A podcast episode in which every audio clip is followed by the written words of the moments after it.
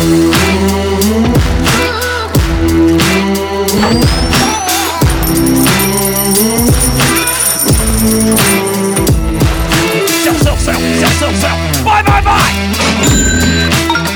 the AM FM 24 7 radio network, broadcasting from AM and FM stations around the country.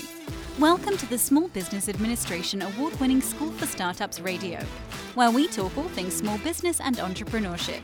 Now, here is your host, the guy that believes anyone can be a successful entrepreneur because entrepreneurship is not about creativity, risk, or passion, Jim Beach.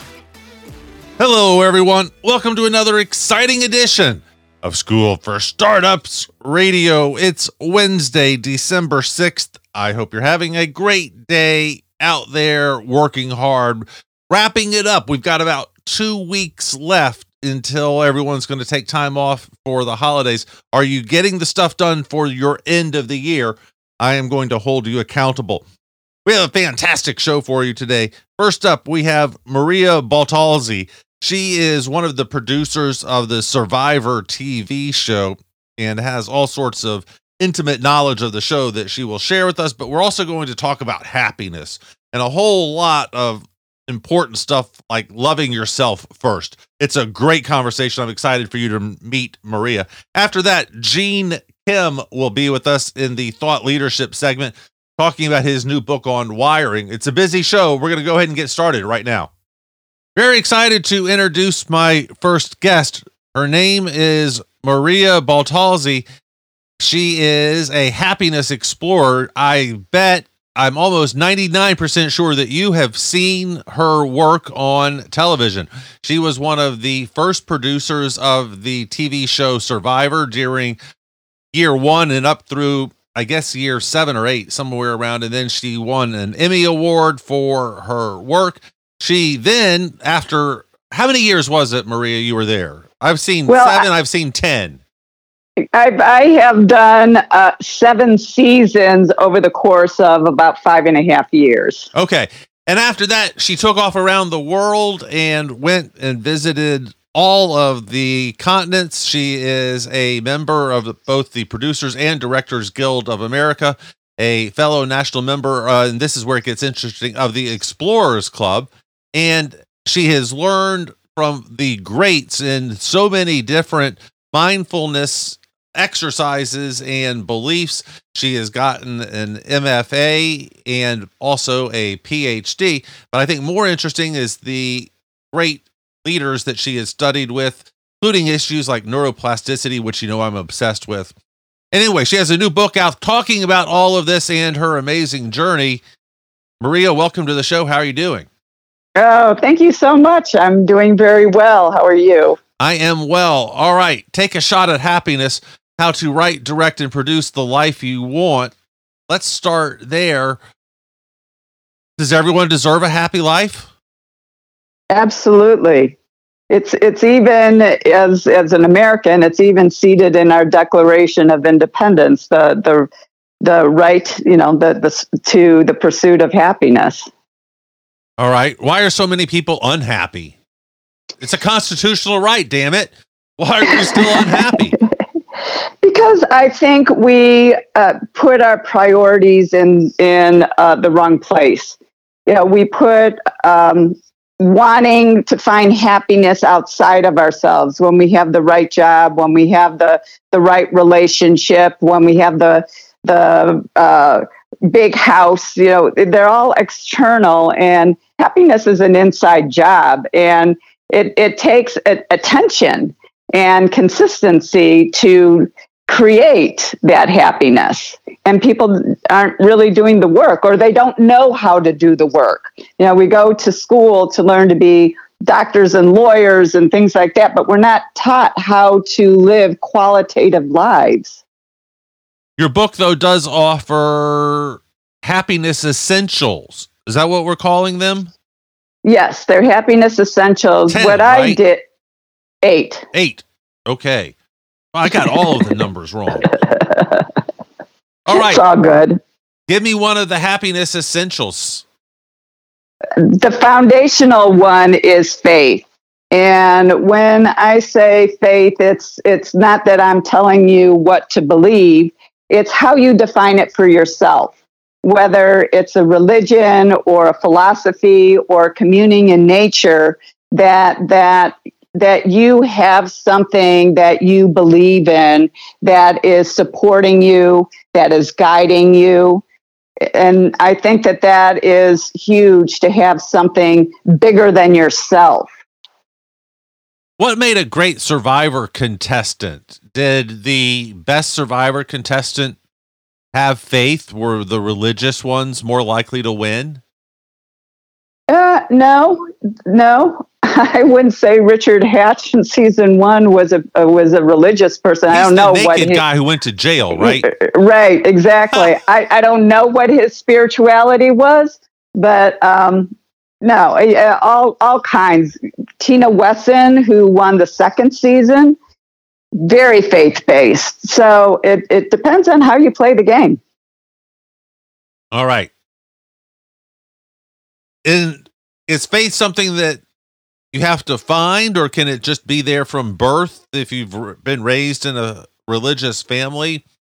Uh, is faith something you have to work for, or can it just be there? Well, I think for some it is there. Uh, and then others have to seek it out to cultivate it. You cultivate faith like you go to the, the, the gym. You know, you go to the gym to get that six pack, and you go to, you know, you get to, to have, you know, a muscular body, and you go to uh, a church or a community to create you know you go to a spiritual gym if you will you know you, you you study you study the things that that will will inspire you to have faith All right. Do you want to comment on your faith and how it's helped you? Uh, what do you have faith in? i faith for me is my bedrock everything begins with my my belief in in god I believe that there is a source greater than myself that is is guiding me. And it's something that I I feel has always had the seeds of it being there. And as I was becoming more of an adult, it's something that, that I just found myself seeking out more and, and more.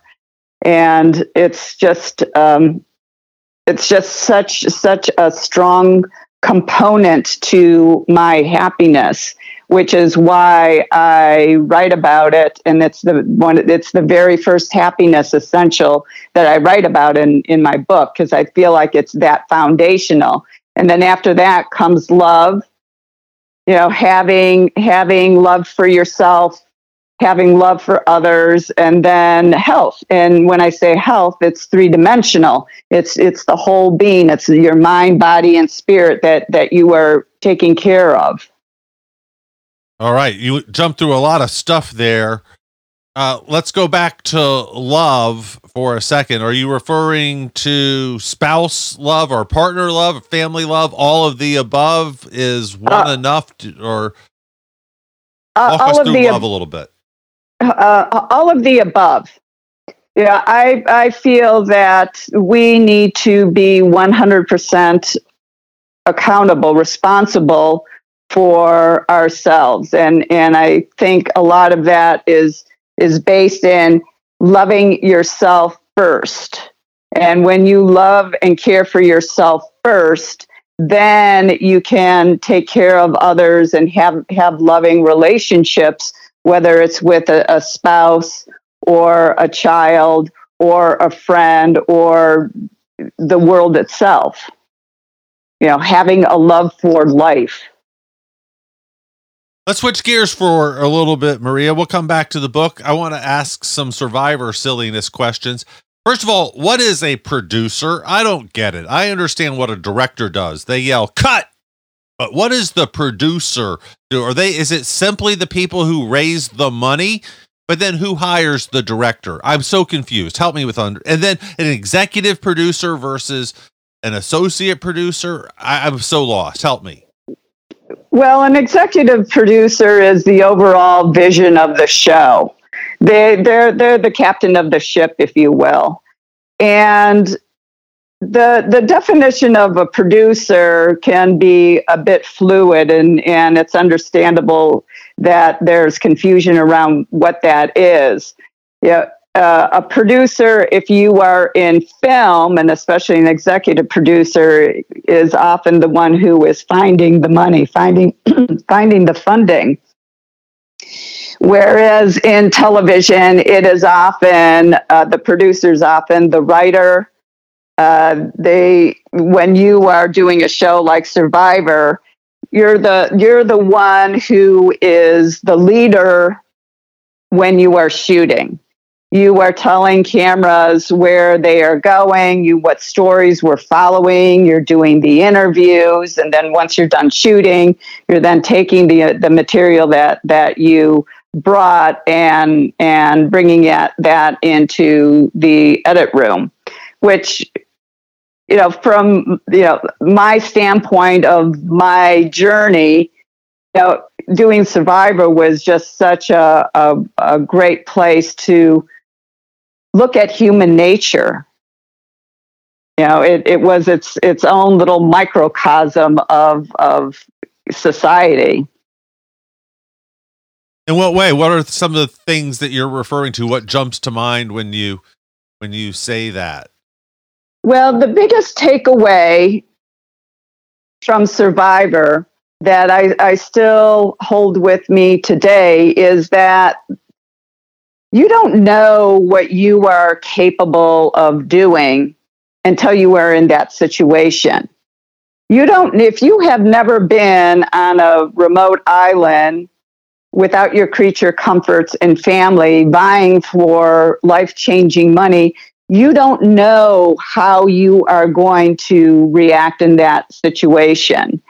And I used to do the very last episode, and time and again, I would hear the survivor saying, Well, this isn't me. This is me just playing a game. And it's just, it is so you. Those are your thoughts, words, and actions. It has to be you.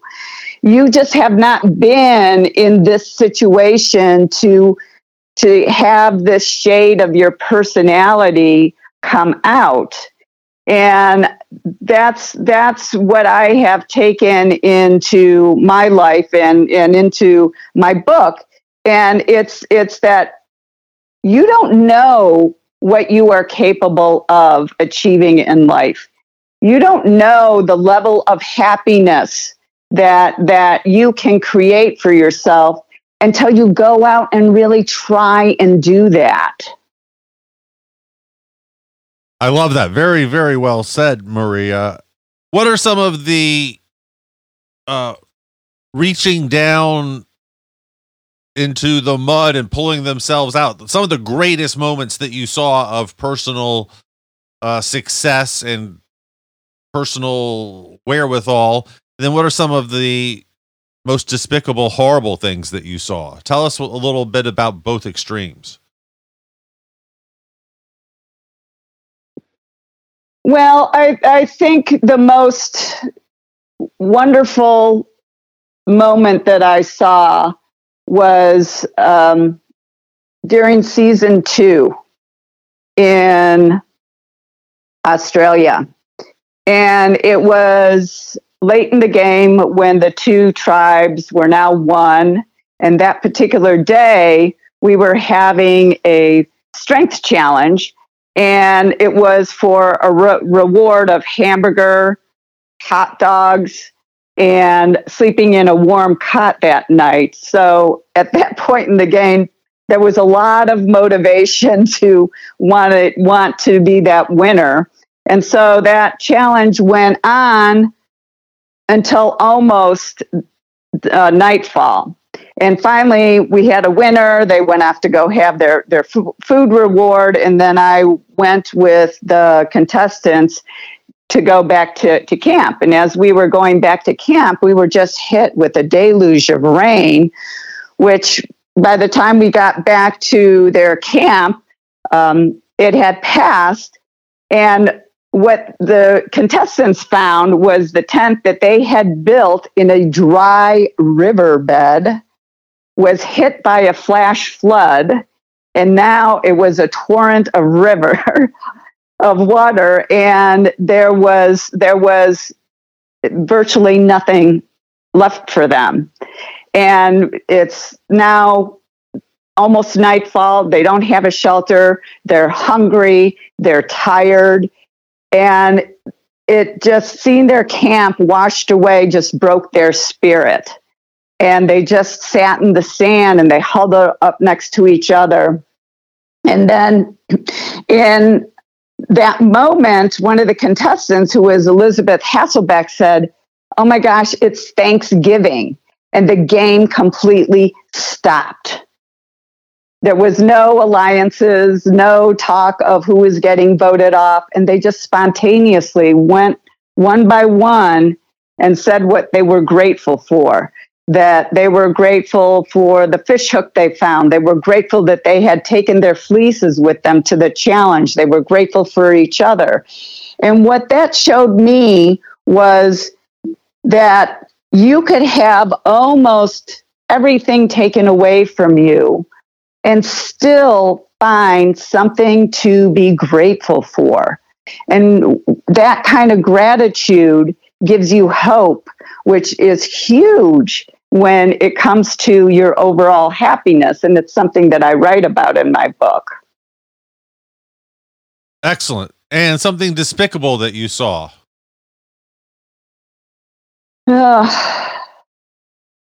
I would say I, I try not to dwell on that stuff, so I don't have a lot of stories that that uh, are readily coming to mind. I just don't really think in that direction.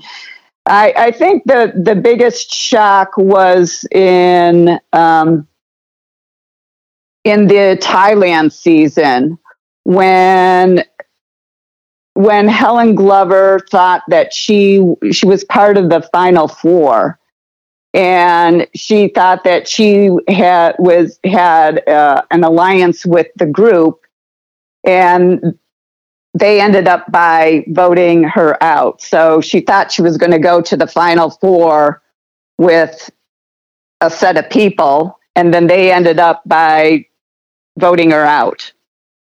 And that was really, really hard on her. That yeah. was really tough on her.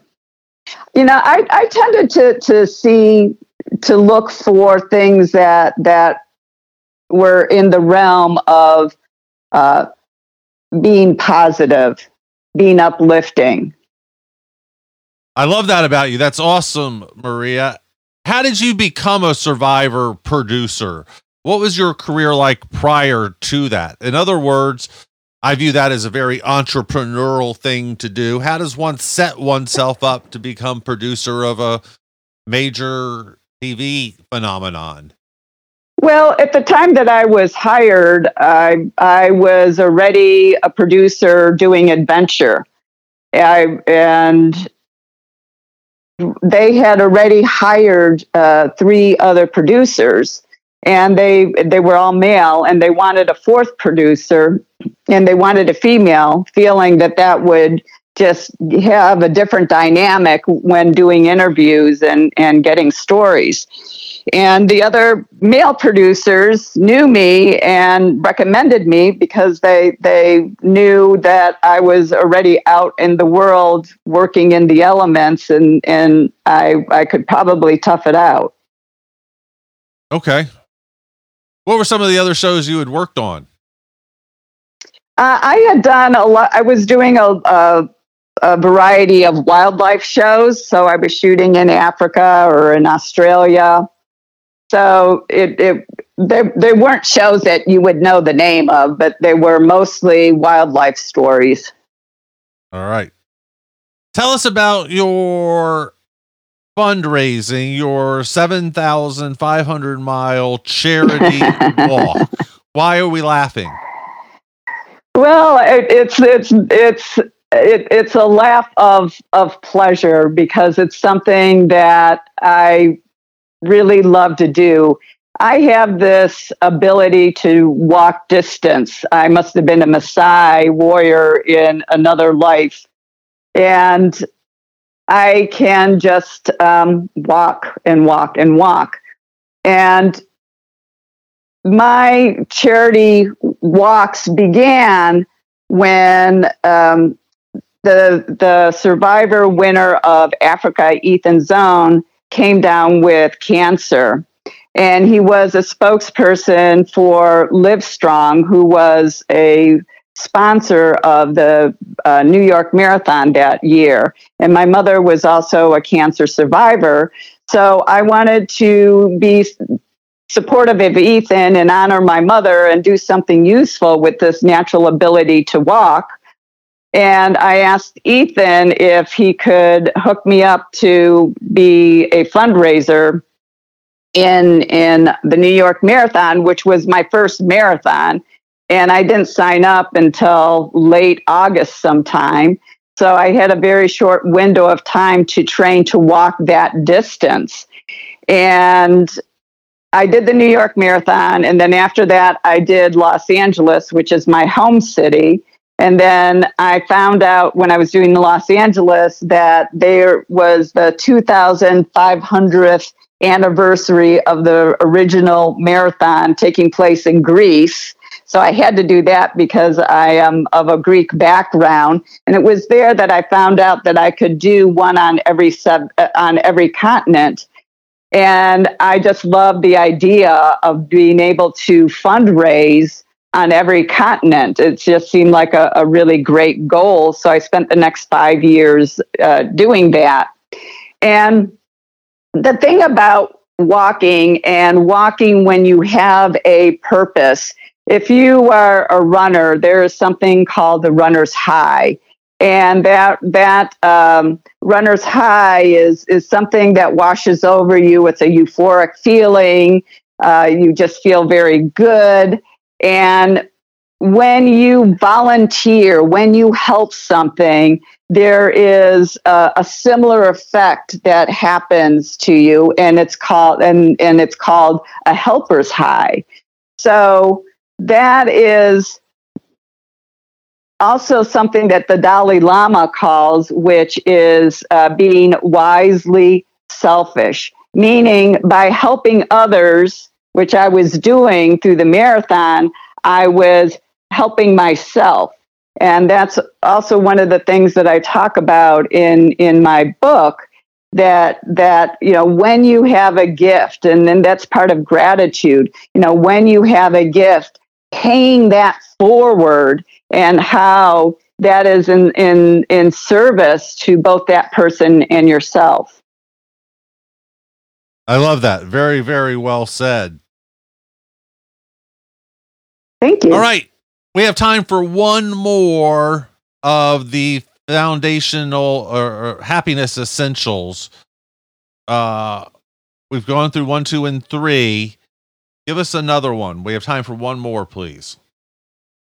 Well, I think um, I think gratitude is a big one, which yeah, I've I've I've been talking about yeah, the the Thanksgiving story and then the the helper's high. I think gratitude. You know, it, there's a large body of research that that supports how gratitude helps your overall happiness. Yes. Well, it's hard to be depressed when you realize that you're there are people a lot worse off than you and well it's not even looking at that that that comparison i mean i would take that out of the equation it's not that you're comparing yourself to anything it's that that you are realizing what you have and being grateful for that you know being grateful that you have good health being grateful that you are sleeping in a warm bed, being grateful that you have people that love you. That's that's the real gratitude for me is is is in realizing that that you have so much. And, you know, there's a story that, about Oprah where somebody comes to her home and they bring her uh, a, a, bouquet of flowers and she finds a vase for it and she puts it into a prominent place and she talks about how beautiful the, the arrangement is and the colors and she's just giving so much attention to these flowers so much appreciation to the person that that gave it to her and the person was a little bit mystified and said oprah why so much attention over these flowers and then Oprah looks around her room and she smiles and she said, How do you think I got all this? It's by appreciating what you have, what you when what you appreciate, you know, the things that you appreciate that you have increase. Very well said. Maria, how do we find out more? Follow online, get a copy of the book. You can find the book anywhere. Uh, uh, at anywhere you can order books, uh, Amazon, Barnes and Noble, Walmart, Target, Goodreads. Um, you can find it on my website, which is my name, mariabaltazzi.com. You can find me on Instagram, uh, same name, Facebook. All right. Fantastic. What are you watching on TV right now? What's the the cool thing that you see on TV these days? What are you binging? The most recent thing that I was binging was Citadel, which I just I love I just love a good action adventure series or film. What is Citadel? What is that one?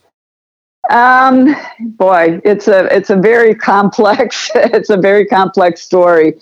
Uh, it's it's basically the story of um, two two people who are undercover that really love each other, but yet they're pitted against each other uh, as they are going out to find the bad guys and basically save the world.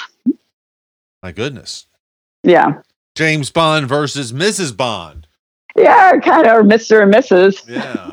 Mr. and Mrs. Yeah. Smith. I liked that one. Right, right, yeah. right, right. Exactly. Maria, thank you so much for being with us. Uh, thank you for uh, helping us get happy.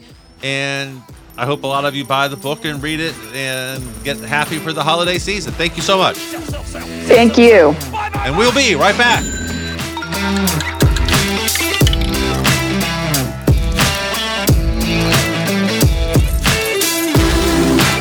We are back in again. Thank you so very much for being with us. Very excited to continue the show and introduce another great guest. This is going to be amazing. Please welcome Gene Kim to the show. He is a Wall Street Journal best-selling author and the founder and CTO of Tripwire. Wow, pretty impressive. He is also author of it's either six or seven books. I may be counted wrong because he has a new one just out called Wiring the Winning Organization liberating our collective greatness through slowification, simplification, and amplification. Gene, welcome. How are you doing? Uh, Jim, I'm doing great, and uh, thank you for that uh, kind introduction. And uh, so happy to be here. Is this six or seven book? Yeah, I think it's uh, six by some counts, seven by others. Yeah, I think uh, I, I'll go with six. How do you get different counts? Do you have different numbers of fingers on each hand or something? Uh, there's one book that uh, I wasn't the lead author on. Yeah, so I guess seven is okay. just as accurate as six, but I'm proud of uh, all of them and uh, definitely proud of uh, uh, this latest book, which is probably the most intellectually challenging thing I've ever worked on, but also the most intellectually rewarding. So it's been an incredible adventure. Tell us about it. What is it about? You know, uh, so it's a book that was co-written by uh, Dr. Steven Spear. So he's at the MIT Sloan School of Business, and uh, so it was this amazing uh, combined effort. So I've spent 23 years studying high-performing technology organizations, uh, and that started back when I was a CTO and founder of a company called Tripwire, as you had uh, mentioned.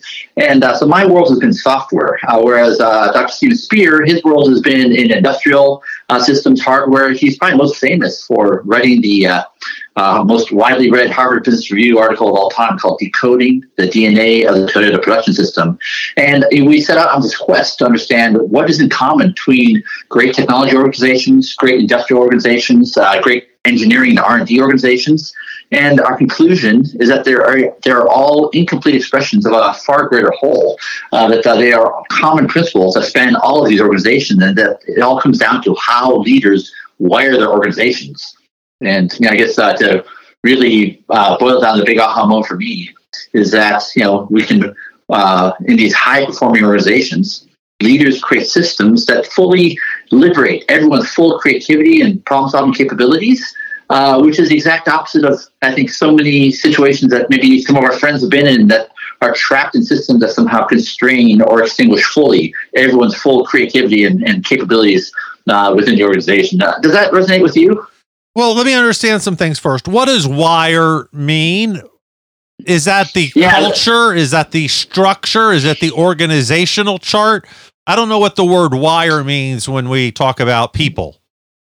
That is such a great question. Yeah, and I think when we talk about wiring, we mean it quite literally because uh, in manufacturing, in uh, electronic circuits, in mechanical systems, in uh, plumbing, you know, what circuits do is uh, we take uh, something that is uh, we have in abundance and we get it to where it's needed.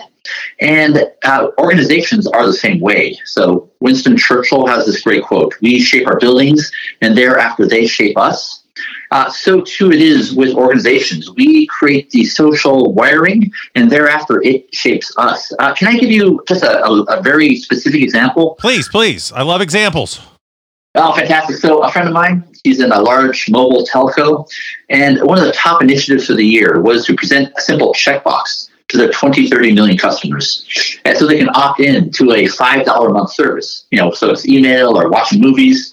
The problem is that uh, to get this done requires uh, work from 40 different teams. It requires daily war room meetings. It requires CEO minus uh, one support. Uh, it's going to take about a year to do, $28 million. And most people think it has less than a one in five chance of succeeding. And that's because the last two times they tried it, it didn't work. And so here is an example of an organization that is wired the wrong way. That uh, somehow this, you know, potentially, you know, should be a very simple task.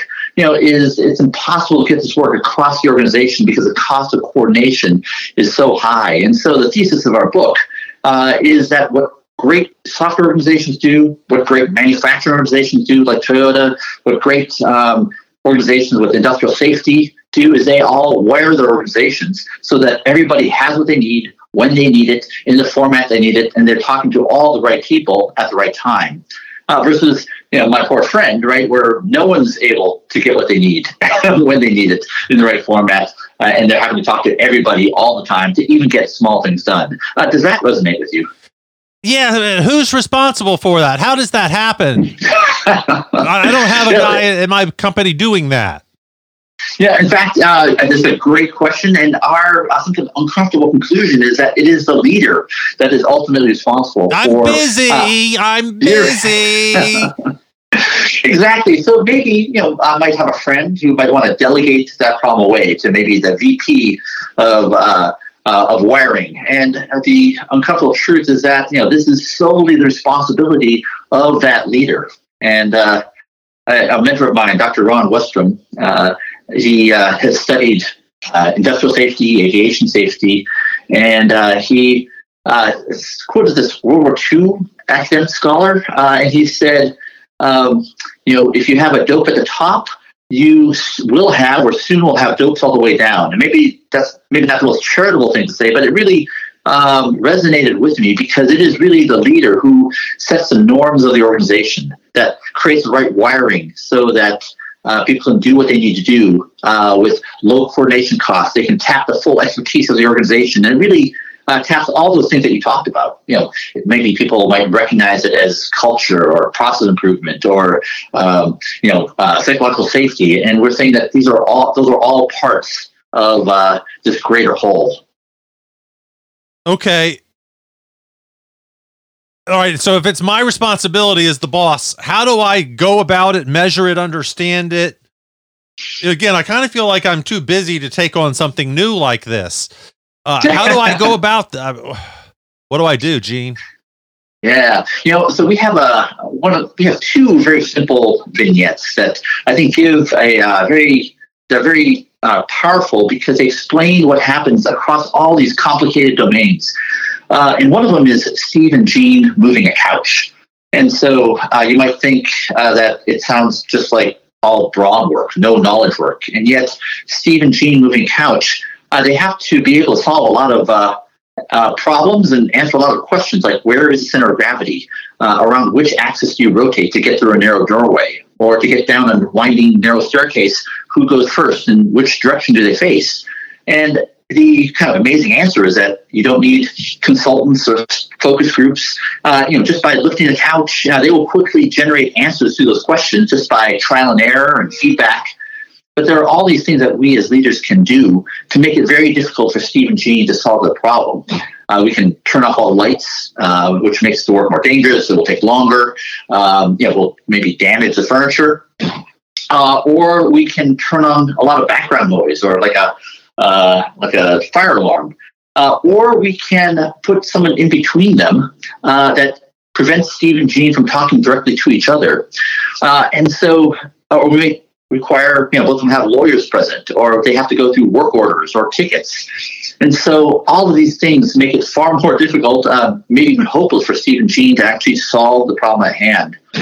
And what we find, at least in software, is that there are all these things that we have done, like separate the developers from the operations people, from the business people, that are like that third example where we make it impossible for Steve to Gene, Steve and Gene to sit side by side and solve a problem together.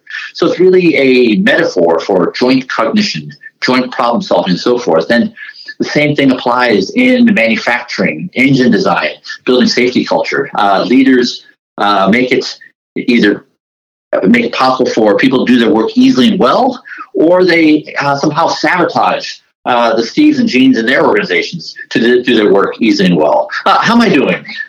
Doing great. Great. I totally get it. Uh, and then how do I know if I'm doing it right in the beginning? How do I know if I'm right?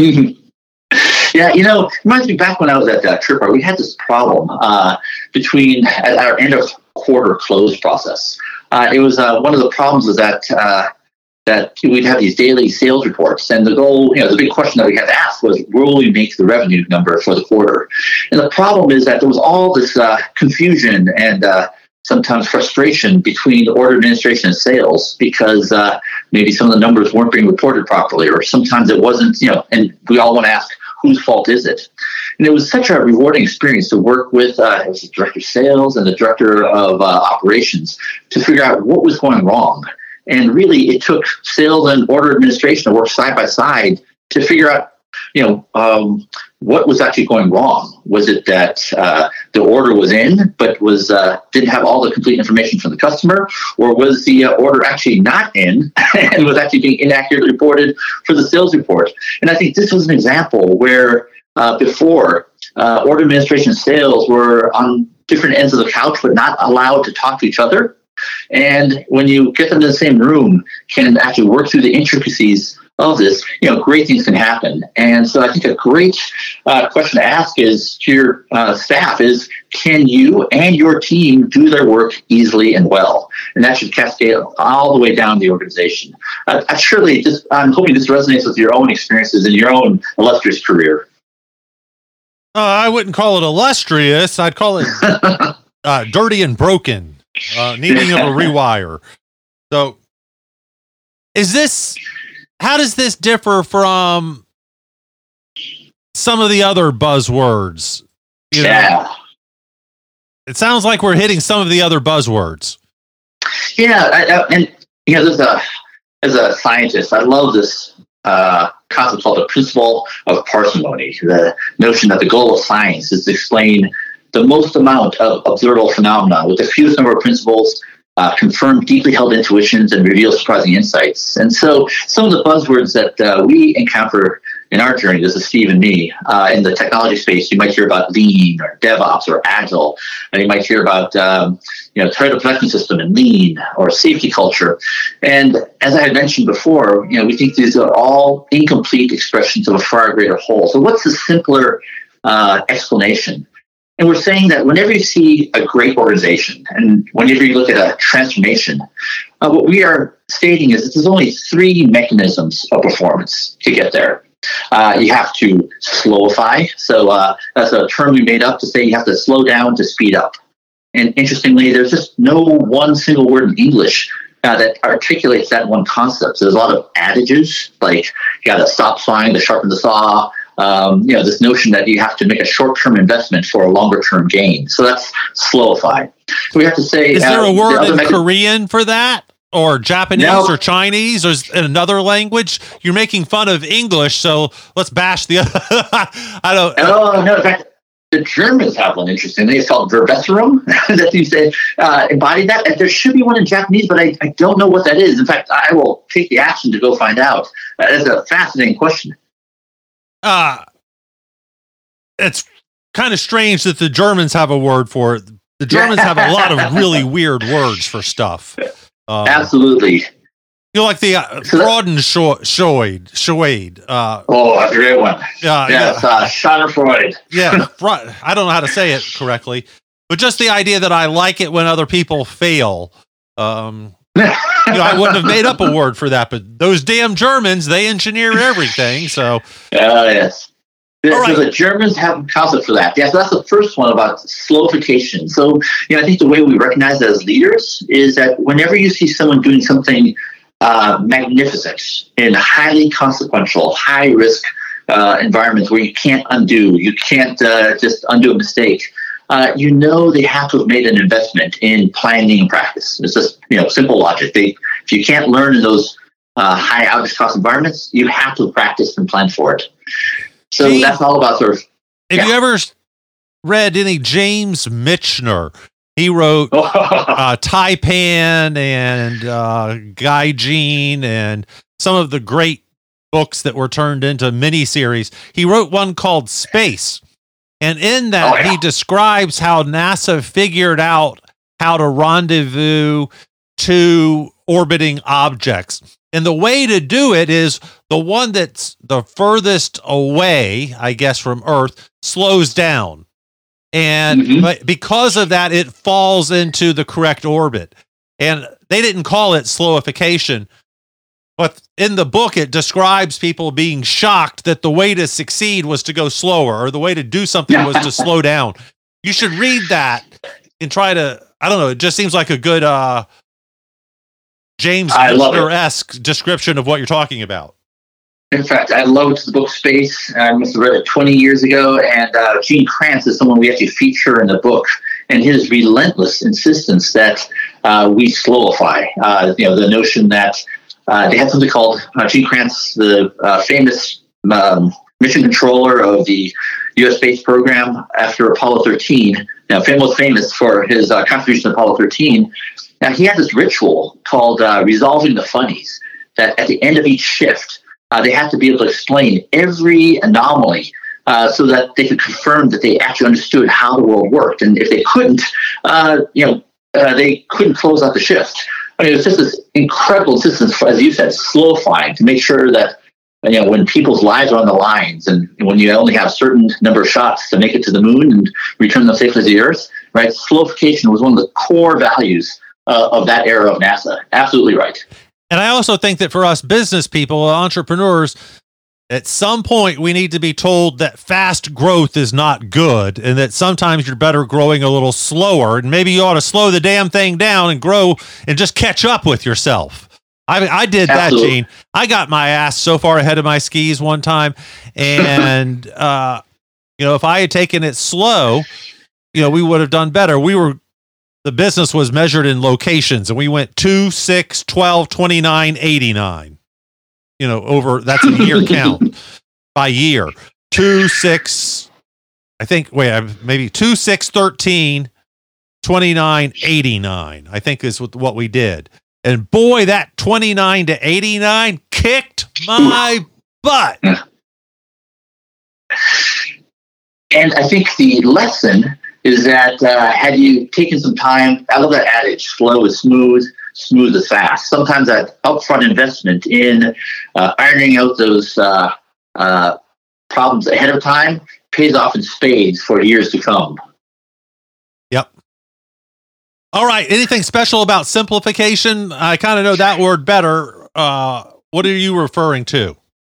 Yeah, so uh, so Simplify is all about moving the toughest problem solving before uh, we get into performance. Simplification is actually changing the problem so they are actually simpler to solve. So the goal here is that we can take highly uh, intertwined uh, systems are highly coupled, where uh, if we make a small mistake in one area of the system, it cascades out and causes global know, you know, catastrophe.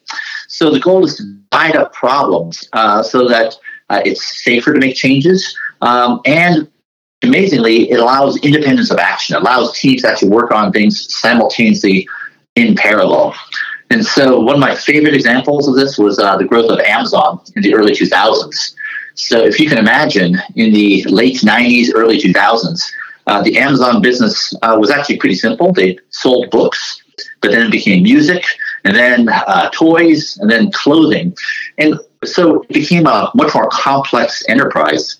But one of the things that was very surprising was that their ability to ship new releases, deliver capabilities to the customer, slowed down. So they were able to ship new software so that users could see an improved Amazon.com, you know, hundreds of times a year in the beginning, and actually grinded to a halt around 2001, 2002, where they could only update uh, their software systems uh, 10 times a year. Could actually get anything done. They were stuck, just like uh, the telco was with the uh, trying to get a checkbox uh, presented to their customers. This kind of crazy situation came out where uh, the Amazon CTO, the chief technology officer, said uh, he described this absurd situation where the Amazon digital teams, so that's like Kindle, Amazon Music, Amazon Video, they were required uh, in order to fulfill an order to have the customer's shipping address. So in other words, a customer, even though they wanted to order um, uh, a piece of digital music, would have to put in uh, the shipping address. and so uh, everyone knew that this wasn't ideal. Uh, but it required the digital teams to go to 60 different other teams and say, could you please change the ordering pipeline? To which they uh, would always hear, no, it wasn't in our budget. sorry, you're stuck.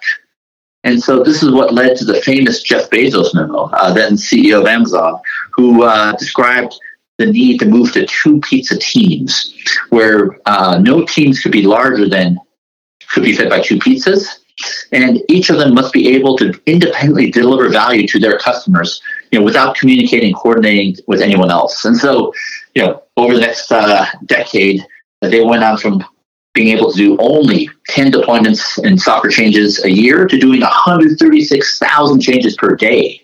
So for me, this is just an incredible example of like unleashing agility and distributed problem solving uh, where there wasn't one before. Uh, does that resonate with you? Yeah, that's a great example. And I think I almost remember when that happened. It seems, uh, you know, I've been buying from Amazon since day one, and it seems yeah. like 20 years ago, there was a time where it just didn't work as well for a while. Um, yeah. But, uh, in fact, there might be a time when you, like me, went to Amazon and suddenly it sort of looks different. Like uh, every page element sort of started coming on like in parallel, that a whole bunch of new features started showing up. All of that was because of these changes that they made at Amazon to simplify the system that uh, unleashed uh, the developers' uh, ability to do great things for customers. All right. And do we need to discuss amplification? Yeah, amplification is uh, one of my favorites. Uh, so, this is the need for leaders to pick up even weak signals of failure and decisively act upon them uh, so they can better prevent bad things from happening or uh, better yet enable quicker detection and recovery. And, and for me one of the big aha moments in writing the book was the uh, southwest airlines uh, holiday crisis where uh, because of uh, winter storm elliott uh, most airlines had to cancel thousands of flights, but most airlines resumed, uh, were able to resume normal operations, you know, within days. Whereas Southwest Airlines uh, it, it, got worse. And the reason, uh, as written about in the business press, was because of their crew scheduling system. That uh, at the end of each day, uh, because of the software that ran uh, Southwest Airlines, the pilots would have to call like a 800 number, uh, the crew scheduling department, to let them know that they're not in uh, their scheduled place, and they would have to be on hold for a half hour, hours. Sometimes uh, one report was 20 plus hours being on hold. And so when you couldn't input those into the system, when they opened up for operations the next day, none of the planes and crews were where they were supposed to be. So they had to cancel more flights. And so this was an example of when you have a control system that is operating slower than what it's trying to control. And so, uh, what amplification does is make sure that we have the right systems, uh, processes in place so we can find even small signals of failure and respond to them to better adapt. So, uh, uh, this reminds me of things like the OODA loop, uh, you know, the ability to uh, uh, outmaneuver your competitors, the, out, the ability to, uh, like in lean startup, out experiment your competition. And so amplification is a key part of that. All right, and when you put the three together, the the win that you talk about, what kind of a result can we hope for? Is that is the best example Amazon going from 10 a year to 138,000 a day? Uh, is that, that that's not going to happen for me? Yeah, I think that's a great one. I, I think I can say very simply what uh, what great things can happen. Uh, the first one is around uh, slowifications, and we take a lot of work and tough problem solving that we're doing when it matters the most, and we're somehow able to shift them into planning and preparation so that we are better prepared for when inopportune things happen. So that's one element.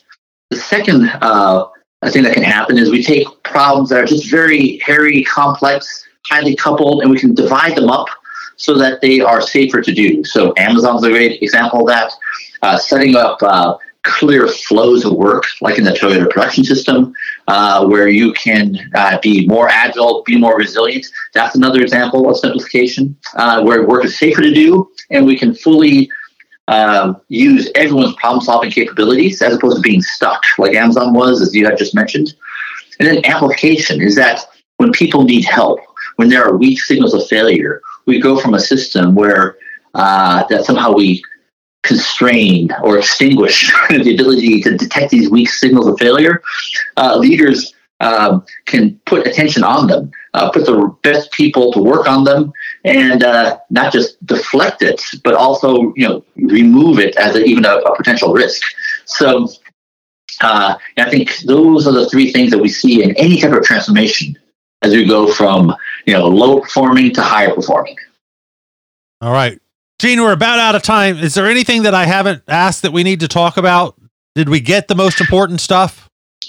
I think so. Yeah, I think the main thing is, uh, regardless of what vocation we're in, regardless of what functional specialty, regardless of what industry we are competing in, there's really these three mechanisms of performance: slowify, simplify, and amplify. And I uh, this gives leaders a language that uh, they can use to describe what's going wrong, and more importantly, what they can do about it. How do we get a copy? Find out more about you. Follow online. Ah, that's great. Just so, just Google "wiring the winning organization," and uh, you will find that book in your favorite retailers of choice. Fantastic. And the best website for you, IT Revolution. Uh, yeah, itrevolution.com. Uh, it's about uh, helping technology leaders succeed as well as their organizations. Fantastic. Gene, thank you so much. Great stuff. Really appreciate it. And I hope you'll come back. We'd love to have you back one day and talk just Tripwire for the whole show. We need to hear that story. Anytime. It would be my pleasure. And keep up the great work. And I look forward to our next interaction. Likewise. We're out of time for today, but you know what we do. That's right. We come back tomorrow. Be safe, everyone. Take care. Go make a million dollars. Bye now.